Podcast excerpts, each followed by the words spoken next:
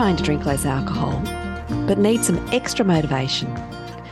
Maybe you've tried moderation, but you keep waking up disappointed and hungover. Are you curious about sober life?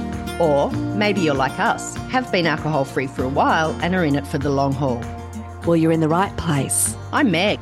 And I'm Bella, and our Not Drinking Today podcast is an invaluable resource to keep you motivated and on track today and beyond. We are This Naked Mind certified coaches who live in Sydney and love our alcohol free life. And last but not least, if you enjoy the content of our podcast, please rate, review, subscribe, and share it. It really is integral to getting the podcast out to those that might need it. So grab a cuppa and let's get started. Hello and welcome. Today on the podcast, I'm speaking with Sarah Rusbatch. Sarah is a certified health and wellbeing coach, an accredited grey area drinking coach, a motivational speaker, and Sarah is now also an author. Welcome, Sarah. Thank you so much for having me. Sarah, can we start by you telling us how you've gotten to where you are today? Yeah, absolutely. So I grew up in the north of England where it was, you know, pretty common to start drinking at 13, 14, um, go fill fill up your your soda stream bottles with whatever you could find in your parents' drinks cabinet, this concoction of like Southern Comfort and Cinzano and martini and a bit of vodka, and then you'd top it up with some lemonade or some cola, and you'd go down the local park, you'd drink this disgusting concoction. You maybe you'd have a little snog with one of the local boys, and then you might maybe you'd go home, you'd throw up somewhere, and then you'd do it all again the following weekend. And that was kind of just the norm of like this this kind of indoctrination to teenage years and having a social life and doing all of those things. And the more I share that story, the more people go, Yeah, me too, me too. We used to do that. Like, I think it's quite common because I don't know about you, Meg, but I grew up in a house where, you know, alcohol was was was quite present. Mum and dad drank. I wouldn't say more or less than any other parents. They didn't have a problematic relationship with alcohol, but it was certainly present. And my my associations, my beliefs around alcohol, I can see kind of having done all this work on myself now, looking back, started at quite a young age, which were alcohol is what parents do to have fun. Alcohol is what makes my mum and dad laugh a lot. Alcohol is what you must have when you socialize and when you spend time with other grown-ups. So therefore, from a very young age, for me, it was just like, well, yeah, when when I'm old enough to drink alcohol. Now, no, 14 is certainly not old enough to be drinking alcohol, but that was kind of what people were doing at my age. And that's what we all started doing. And so I think from a young age, it was not a matter of if, it was a matter of when. And in the social setting I was in, that meant it started fairly early. Um, I also kind of looking back have realized that I'd gone to five different schools by the time I was 13. I'd moved around a lot. I'd had this kind of association of Sarah the new girl, Sarah having to fit in, Sarah having to make new friends. And, and that was quite exhausting. And what I realized when I drank alcohol was that very first time I can remember thinking, ah, oh, I fit in. I'm I'm one of the girls. I'd, I'd moved from Scotland to England at this point at the age of 13, which was quite a difficult time to move. And from this quite quite kind of like standard comprehensive co-ed school in Scotland where you didn't have a uniform. It was a bit rough. And then I went to this really posh all girls grammar school in Manchester where I had this really strong Scottish accent. I had this terrible perm. I was a bit overweight and spotty. And there was all these girls that played hockey and lacrosse and they were all so glamorous and so sporty. And I just didn't feel like I fitted in whatsoever. And when I drank alcohol with those girls, for me, that was when all the walls came down. And that was when I felt like, oh, I'm one of the girls. I fit in now. Um, I, I can see you nodding a lot. I don't know if that's something that you resonate with as well. Totally. Starting with the parents, like my parents weren't big drinkers. Like they didn't. Um, my memory is that my dad would have a beer after work. It, to me, it was ah, that's how he relaxes. Mum might have had a wine, but when they had friends over, definitely there was alcohol. Same thing. They didn't drink more or less, I don't think, than anyone else. It was just the norm. And you don't really think about that growing up until you kind of look back and go, yeah, that was an influence because society tells us it's normal. And, and not only normal, you can't actually socialize without it. Yeah. So I totally relate. And I I only swapped I swapped schools three times, but even now, only recently I've realized that had an impact on me because I always felt like an outsider. So I absolutely do relate. Yeah. And that's why my head's been nodding. yeah, yeah. And so and, and I think from that moment on, the associations 14 year old Sarah made were when I drink alcohol, I can quickly make friends. When I drink alcohol, I'm quickly accepted into the group. And so alcohol became the conduit for me to make friends, meet new people in any new situation I was in, which was going to university, where, of course, it's, it's a very big binge drinking um, culture, especially in the UK, where you leave home at 18 and Freshers Week is just about the first week, just getting as pissed as you possibly can. You're meeting all these new people. So that was university. Then I moved straight to London after graduating and got a job in London. And my fourth interview, I got a job in recruitment. And the fourth stage of the interview process was going to the pub to do shots of tequila to see how well you could handle your booze. Oh, this wow. was 1998 and this was kind of what the london was like you know this is what the culture was like in those days. You would never do that now right? But, no. but that was i can remember one girl having her fourth interview where instead of doing tequila they were doing flaming sambucas. And the whole of her like upper lip caught fire mm. while doing these. And that was her interview oh process. And I can clear as day remember everyone sitting around the table the next day kind of going, Oh, I don't know if we should offer her the drink. She didn't seem. We should offer her the job. She didn't seem that impressed about the um the the flaming sambuca. I don't know if she's going to be enough fun for us. Oh wow! I, it, it's interesting, isn't it? I think they'd go to jail these days. I know, like HR would never approve that nowadays. Wow. But that was 1998. Yeah. So again, I found myself in a ridiculously fun, boozy, like work hard, play hard environment. It was like an extension of university where it was 300 graduates all working in this company. Where the only difference to uni was you had to be at your desk at half past eight. You, you worked until half past six. So it was a 10 hour day. You didn't get a lunch break. Wow. And then there was always someone to go to the pub with that night. And so it was a very, very much a work hard, play hard, binge drinking culture. But, you know, in your 20s, I just like wore my ability to to drink and then get up and function the next day as a badge of honor. That was like, look at me, I'm amazing. I can drink the same as the boys. I'd always been so proud of my drinking ability. It was always something to kind of be like, yeah, yeah, I'm not a lightweight girl. I can drink, you know, match the boys drink for drink. Um, and so that was kind of my the, the way things were in London. Then I went traveling for a year, of course, traveling around the world, around Southeast Asia, all the full moon parties. I did the east coast of Australia from Cairns to Sydney, doing all the backpacking hostels. Again, just every night revolved around boozing. I remember being at the doctor's with such a bad liver infection. Um, and and I was like, and I said to my friend, I remember emailing my friend in England and going, yeah, the doctor said I haven't been drinking enough water because every time I'm thirsty, I keep having a soft drink um, instead of water. So I've just got to make sure I drink more water. At no point did I go, I need to drink less because I'm probably having 15 units a night. And like that didn't even occur to me. It was just I've got to drink more water and less Coca-Cola. And so like there yeah. was my um my analogy for that. Um, from so drinking had been big. I'd been a heavy drinker. I'd been a consistently big drinker. I was Sarah the party girl, but it wasn't problematic. Like it didn't cause me. Looking back, the, you know, my memories are fond memories. They are they're memories of a girl who didn't really have true self connection. I didn't really know myself that well. Alcohol, I think, keeps us disconnected from who we truly are at that soul level. But I was Sarah, the party girl. I had a great social life. I met my husband. We finally fell um, pregnant after you know quite a long time of trying to get pregnant, which I do believe my partying lifestyle played a big part in. And then after we had our son, my husband's from New Zealand. He said, "I don't want to bring up our son in this environment. I want us to move to the beach. I want us to have that outdoor lifestyle. It's time. And we'd always said at some point we would probably go to Australia. So in 2010, when my son was nine months old, we made the decision to move to Perth. And I didn't really anticipate how hard that was going to be in terms of leaving behind my family, all my close. I had a really core group of close girlfriends that were like like family to me.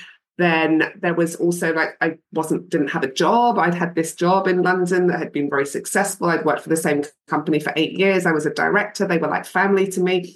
And all of a sudden, I was on the other side of the world. I fell pregnant again with my daughter as soon as we got to Perth, and then very quickly found myself with two under two, with no friends, no family, no support, no sense of identity because I, I wasn't working. My days were spent going to monkey music and baby rhyme time and pureeing carrots and changing nappies. And I was so lonely. I was so homesick and I was really sad.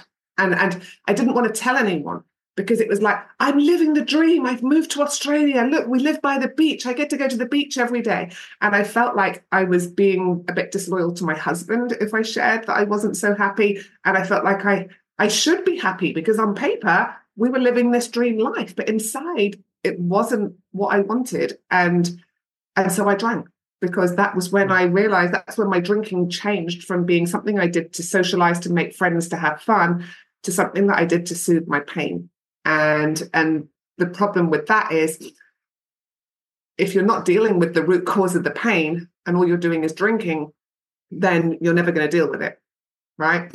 And so drinking then escalated for quite a few years from there. And then finally, 2017, I had a couple of incidents where the drinking had got really bad. I'd gone to a party, I'd fallen over, I'd landed on my face, I'd cut my lip open, you know, all of those, those little moments, those rock bot- those little rock bottoms that kind of just make you go, this isn't sustainable. So I, I took a break from alcohol, but this was 2017. There weren't a huge number of resources available then. It wasn't like today where you've got all the podcasts and the books and the sober community. You know, Facebook wasn't what it is now, you know, all of those things. And so I remember reading This Naked Mind and just going, oh, wow. Like it really, really impacted me. And I did 100 days. And then I was like, oh, but I can't never drink again. That would just be weird because, like, I'm Sarah the party girl. Mm. Now I'll be okay. I've done 100 days. I clearly don't have a problem. Now I'll be a normal drinker. Now I'll be able to moderate. And went back to drinking. And within a couple of weeks, I was back to the same levels as before. And two years then of just taking breaks, going back to drinking, mm. taking breaks, going back to drinking, fighting so hard to to moderate, thinking it was I had to try harder. I was weak because I couldn't moderate like other people could. There was something wrong with me. I had to find more, more inner strength to be able to moderate, which I now know is absolute rubbish. And, and your neural pathways, once they're created, moderation is very rarely possible. Um, until finally I realized there's no moderation for me. And then I'd done enough reading. I'd read Alcohol Explained. I'd, I'd done all the, the extensive reading. And, and so finally, April 2019, I made the decision that that was it. And that was the, my last drink was the 27th of April, 2019. So coming up to five years sober now. And then I retrained as a health and wellness coach, retrained as a grey area drinking coach. And then since then, I've been working with thousands of women all over the world to support them on their journey to sobriety. Amazing. I relate to so much of your story. It's not funny. Um, I traveled vice versa. I went to England.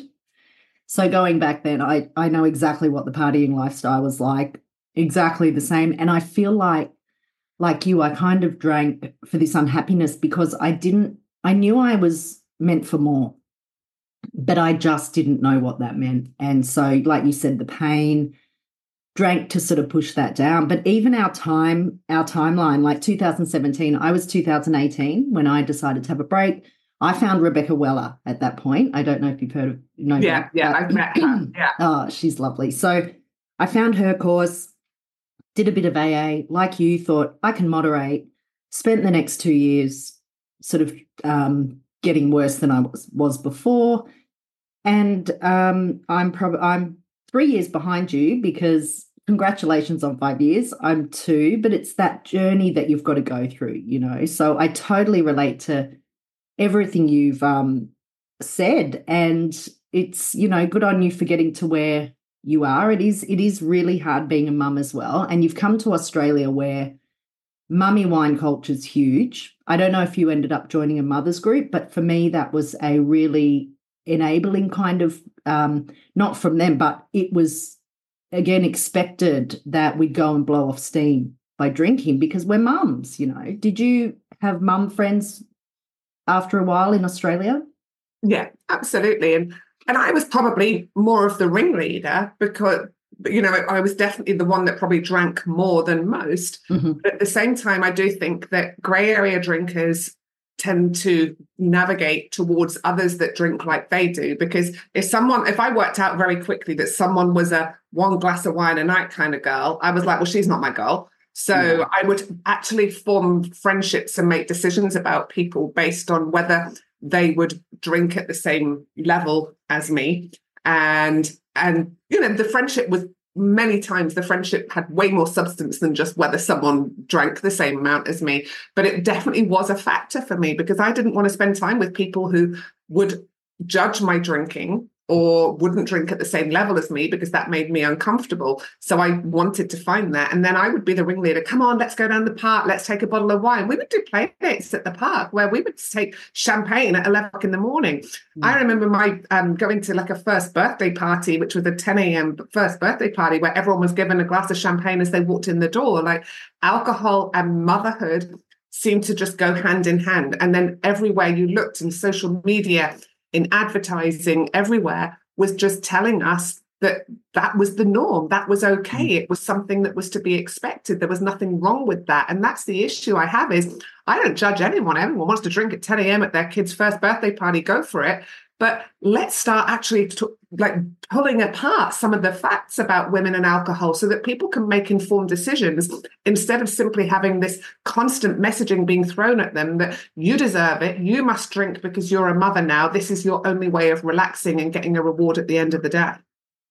Yeah, I totally agree. And like you said, I was the ringleader. My lovely friends, you know, exactly like you, I picked the people that drank more, but I definitely kept that going. It's very interesting. I go out with them, we're still really good friends, and all of them have naturally slowed down drinking. I couldn't do that. But it's, um, you know, you see all the memes online about mums, and it, oh, look, I so agree that we need to get the word out that, you know, it's, it doesn't have to be normal. And a lot of people worry about uh, stigma or losing friends. I mean, what's happened with your friendship circle now? Do you have the same friends or did you lose some friends? So I've got a lot of the same friends mm. and some friendships.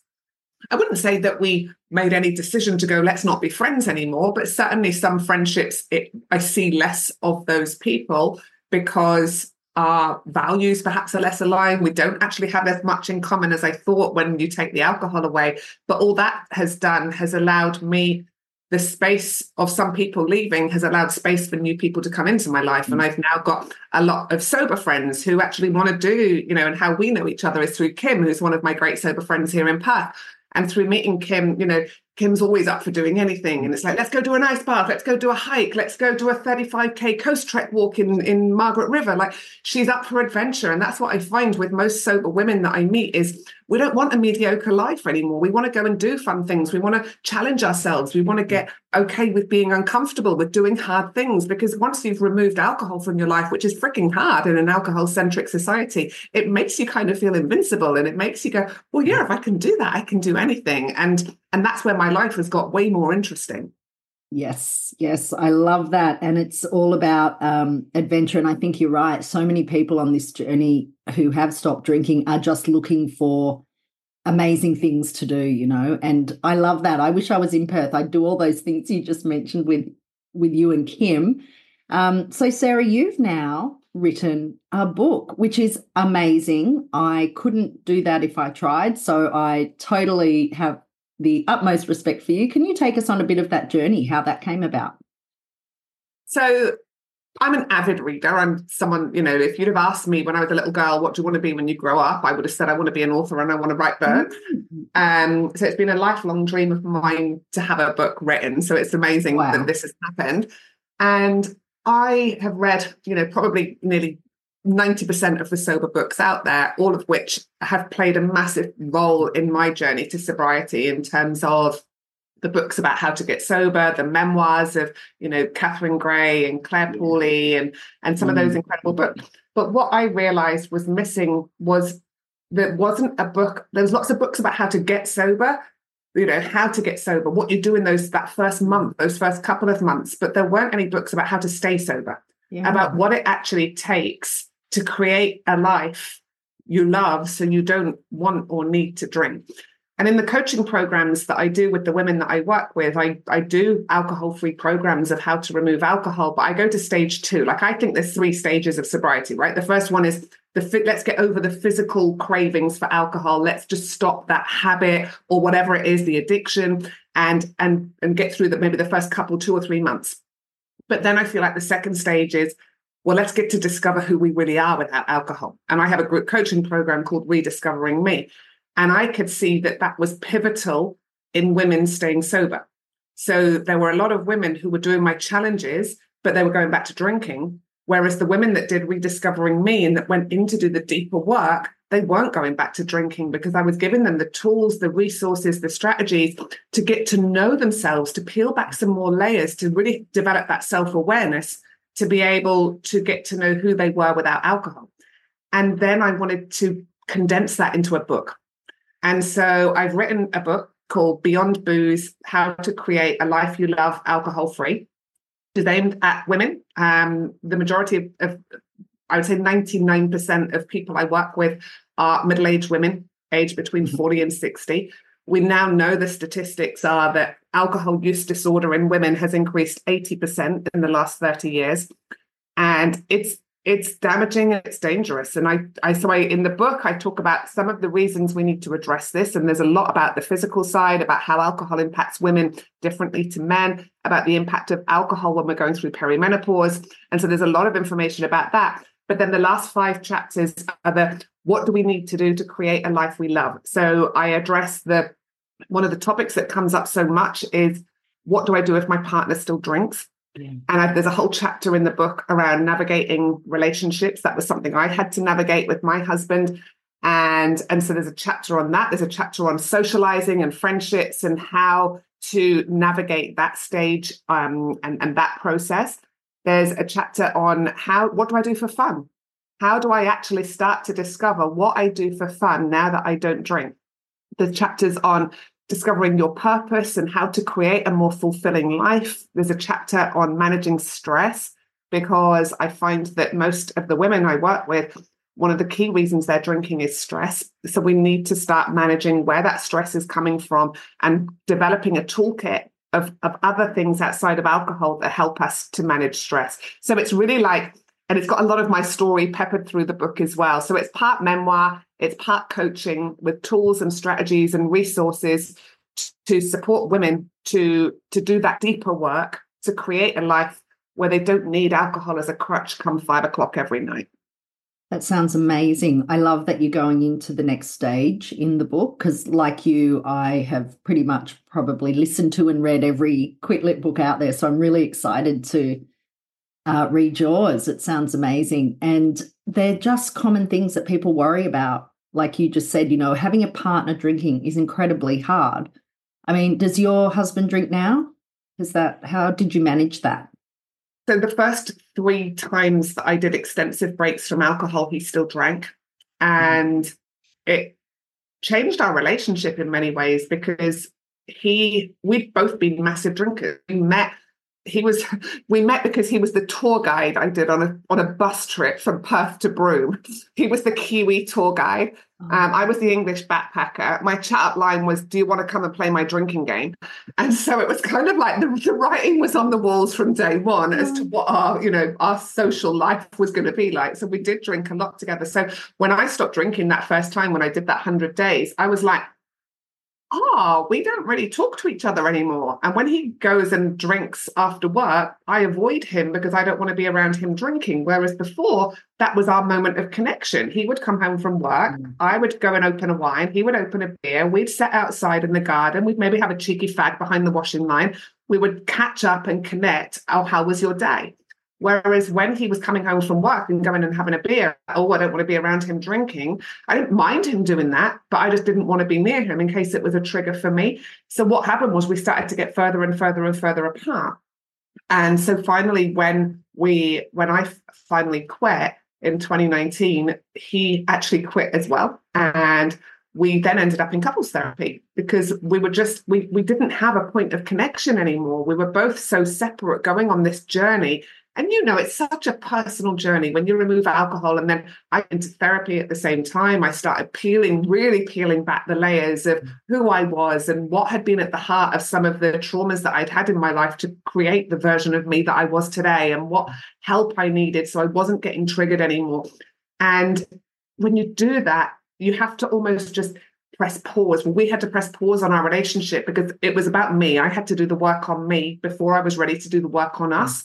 And that meant that our relationship was a bit shit for a while. And, and we were like two ships in the night where it was kind of like, who's picking up Scarlett from swimming? Who's taking William to rugby? That was kind of the extent of our conversation. Mm. And then when I was ready and when he was ready, it was kind of like, we're not in a great place and we probably need some help. And we went to couples therapy and, and it saved our marriage. Like it really did because she gave us tools of communication, how to check in with each other, how to ask the other person, how are you doing? What do you need right now? Are you are you feeling okay? Which we just hadn't been doing. So yeah, there's there's quite a lot in the book about that. That's amazing. I love that. And it's, you know, it is such a personal journey, but it's um to support someone else on that when you're just learning about yourself is so tricky. But you know that'll be so interesting to read because I know a lot of my clients um, do have that issue of their partner still drinking. And I have split from my partner, but back when I did my, you know, a few months on and off here and there, he actually got on board with that. So that was great at the time. Uh, but I did notice that having just me work on everything um, wasn't going to be long term for him. So it's it, look, it's a messy journey, isn't it? And yeah. it sounds like um, you've come out the other side and and therefore you know you can help other people which is amazing. And like i said i can't wait to read this book. It sounds incredible. I'm excited for it to come out and i feel like that it is a point of difference to most of the sober books that are out there. It's got a different message um, and goes quite a lot deeper into that deeper work that we do on ourselves um, to to be able to truly change our relationship with alcohol yeah, no, that's brilliant. And it really, I tell people, you know, there is work involved in this. You, it, it'd be great if we could just make a decision and never look at it again, but or ourselves again. But it, it does involve the work. I really enjoy it doing, you know, working on myself. Um, I know some people don't, but my my theory sort of is, well, you can have the discomfort of not changing and going on how you were, which for me was leading to some pretty dangerous. I, I I dare not think about where I was headed or the discomfort of making the change. And it can be uncomfortable feeling those feelings that we've buried for so long. But um, I just know that the books helped me so much. So for anyone that sort of wants to just get started somehow, I say dig into the Quit Lit. Yeah. Um, and like you said back then, even though it wasn't that long ago, there wasn't heaps out there. No, I didn't. I didn't listen to podcasts in 2018. Um, definitely on Audible, I had the books, and then I did discover Annie Grace a bit further along.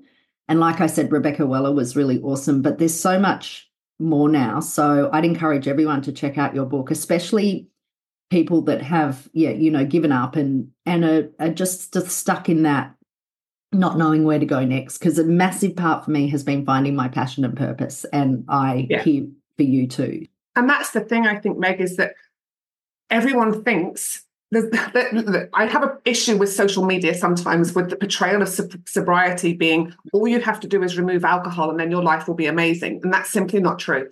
Removing alcohol is 10%. 90% of the work is actually in going on this deeper journey of self discovery. I listened to this amazing podcast at the weekend where the guy was saying, most people will only ever have an average life because you can't have more than an average life if you're not prepared to go into discomfort because it's when you go into discomfort that you grow and you change and you evolve and you actually go on to create amazing things.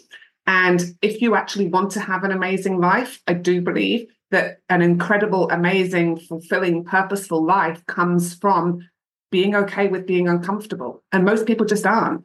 But that i think that getting sober is the first step to that because you have to sit with the discomfort of cravings and choose not to drink. And so it's your first lesson in choosing discomfort for the longer term gain. And when we start to do that, we're starting to teach ourselves, I can do this. My 14 year old son asked me a really interesting question the other day. He said to me, Mum, what's the best feeling in the world? like, don't you love the questions that kids Oh, ask? Yes. And I sat there in the car and I thought about it. And I said, I actually believe the best thing in the world is when you do something you don't want to do, but you get that feeling of achievement and accomplishment afterwards. And most people want the easy option. So they never get the best feeling in the world because they don't go into the discomfort that allows for the incredible feeling afterwards. And I said to him, never be afraid of discomfort.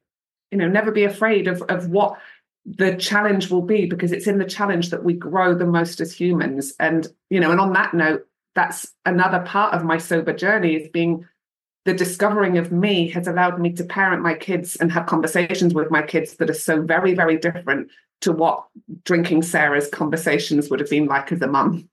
Yeah, it's incredible, isn't it? And that's just beautiful. I love, I love what your best feeling in the world was, and I absolutely agree. Um, I have never lived so much out of my comfort zone that I have than I have now, but it's got me to where I am, and I'm so so happy at 50 i'm 50 now to finally have got the pieces of the puzzle coming together on what my purpose and passion is and i was scared of living an average life or the way I was going, it was pretty below average, to be honest. But, and it's not, once you get um, out of that comfort zone, you, like you said, the, the payoff is so big and it's so worth it. You want to just keep doing more.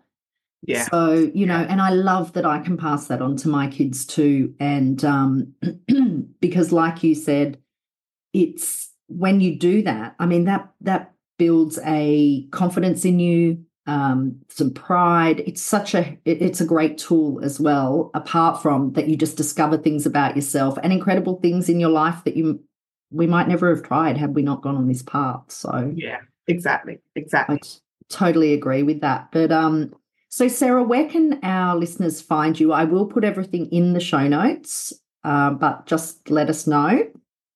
So I'm very active on Instagram at Sarah Rusbatch. My website is sarahrusbatch.com. My book comes out on the 30th of January and it's available from all booksellers, Amazon, Booktopia, Dymocks. Um, and I will be in Sydney um, for a book launch in February. I'm not sure when this podcast will go live, um, but that's just in a couple of weeks from now. So, yeah, but the best way is follow me on Instagram. I have a free Facebook community which has over 15,000 women in it from all over the world called the Women's Wellbeing Collective, where I share lots of tools and tips and strategies. And it's a great supportive community. So, come find me wherever you hang out the most. That's amazing. So, this will go on air before your book launch. So, can people go to that? Are there tickets or available? Yeah. yeah. So go to my website, sarahrusbatch.com, and you will see that. It's um, a event in Sydney at the alcohol-free um, bar um, up in Brookvale, Seadrift Distillery. So that will be an awesome, it's a women's only event. Um, and it will be just all sober and sober curious women coming together to celebrate an alcohol-free lifestyle. Amazing. And I will see you there. And it's a great location. I'm really excited. And I'm so grateful for you coming on today, Sarah. Thank you so much for sharing your journey with us. Thank you so much for having me. And you can pre order the book um, and have it delivered, or you can purchase it for um, immediate um, release on the 30th of January. Fantastic. Thank you so much. Thanks, Meg.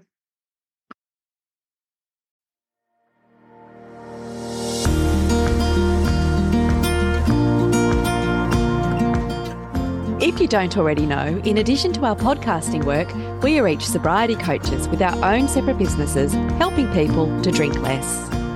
If you or a loved one want to take a break from alcohol, we invite you to have a look at our individual websites.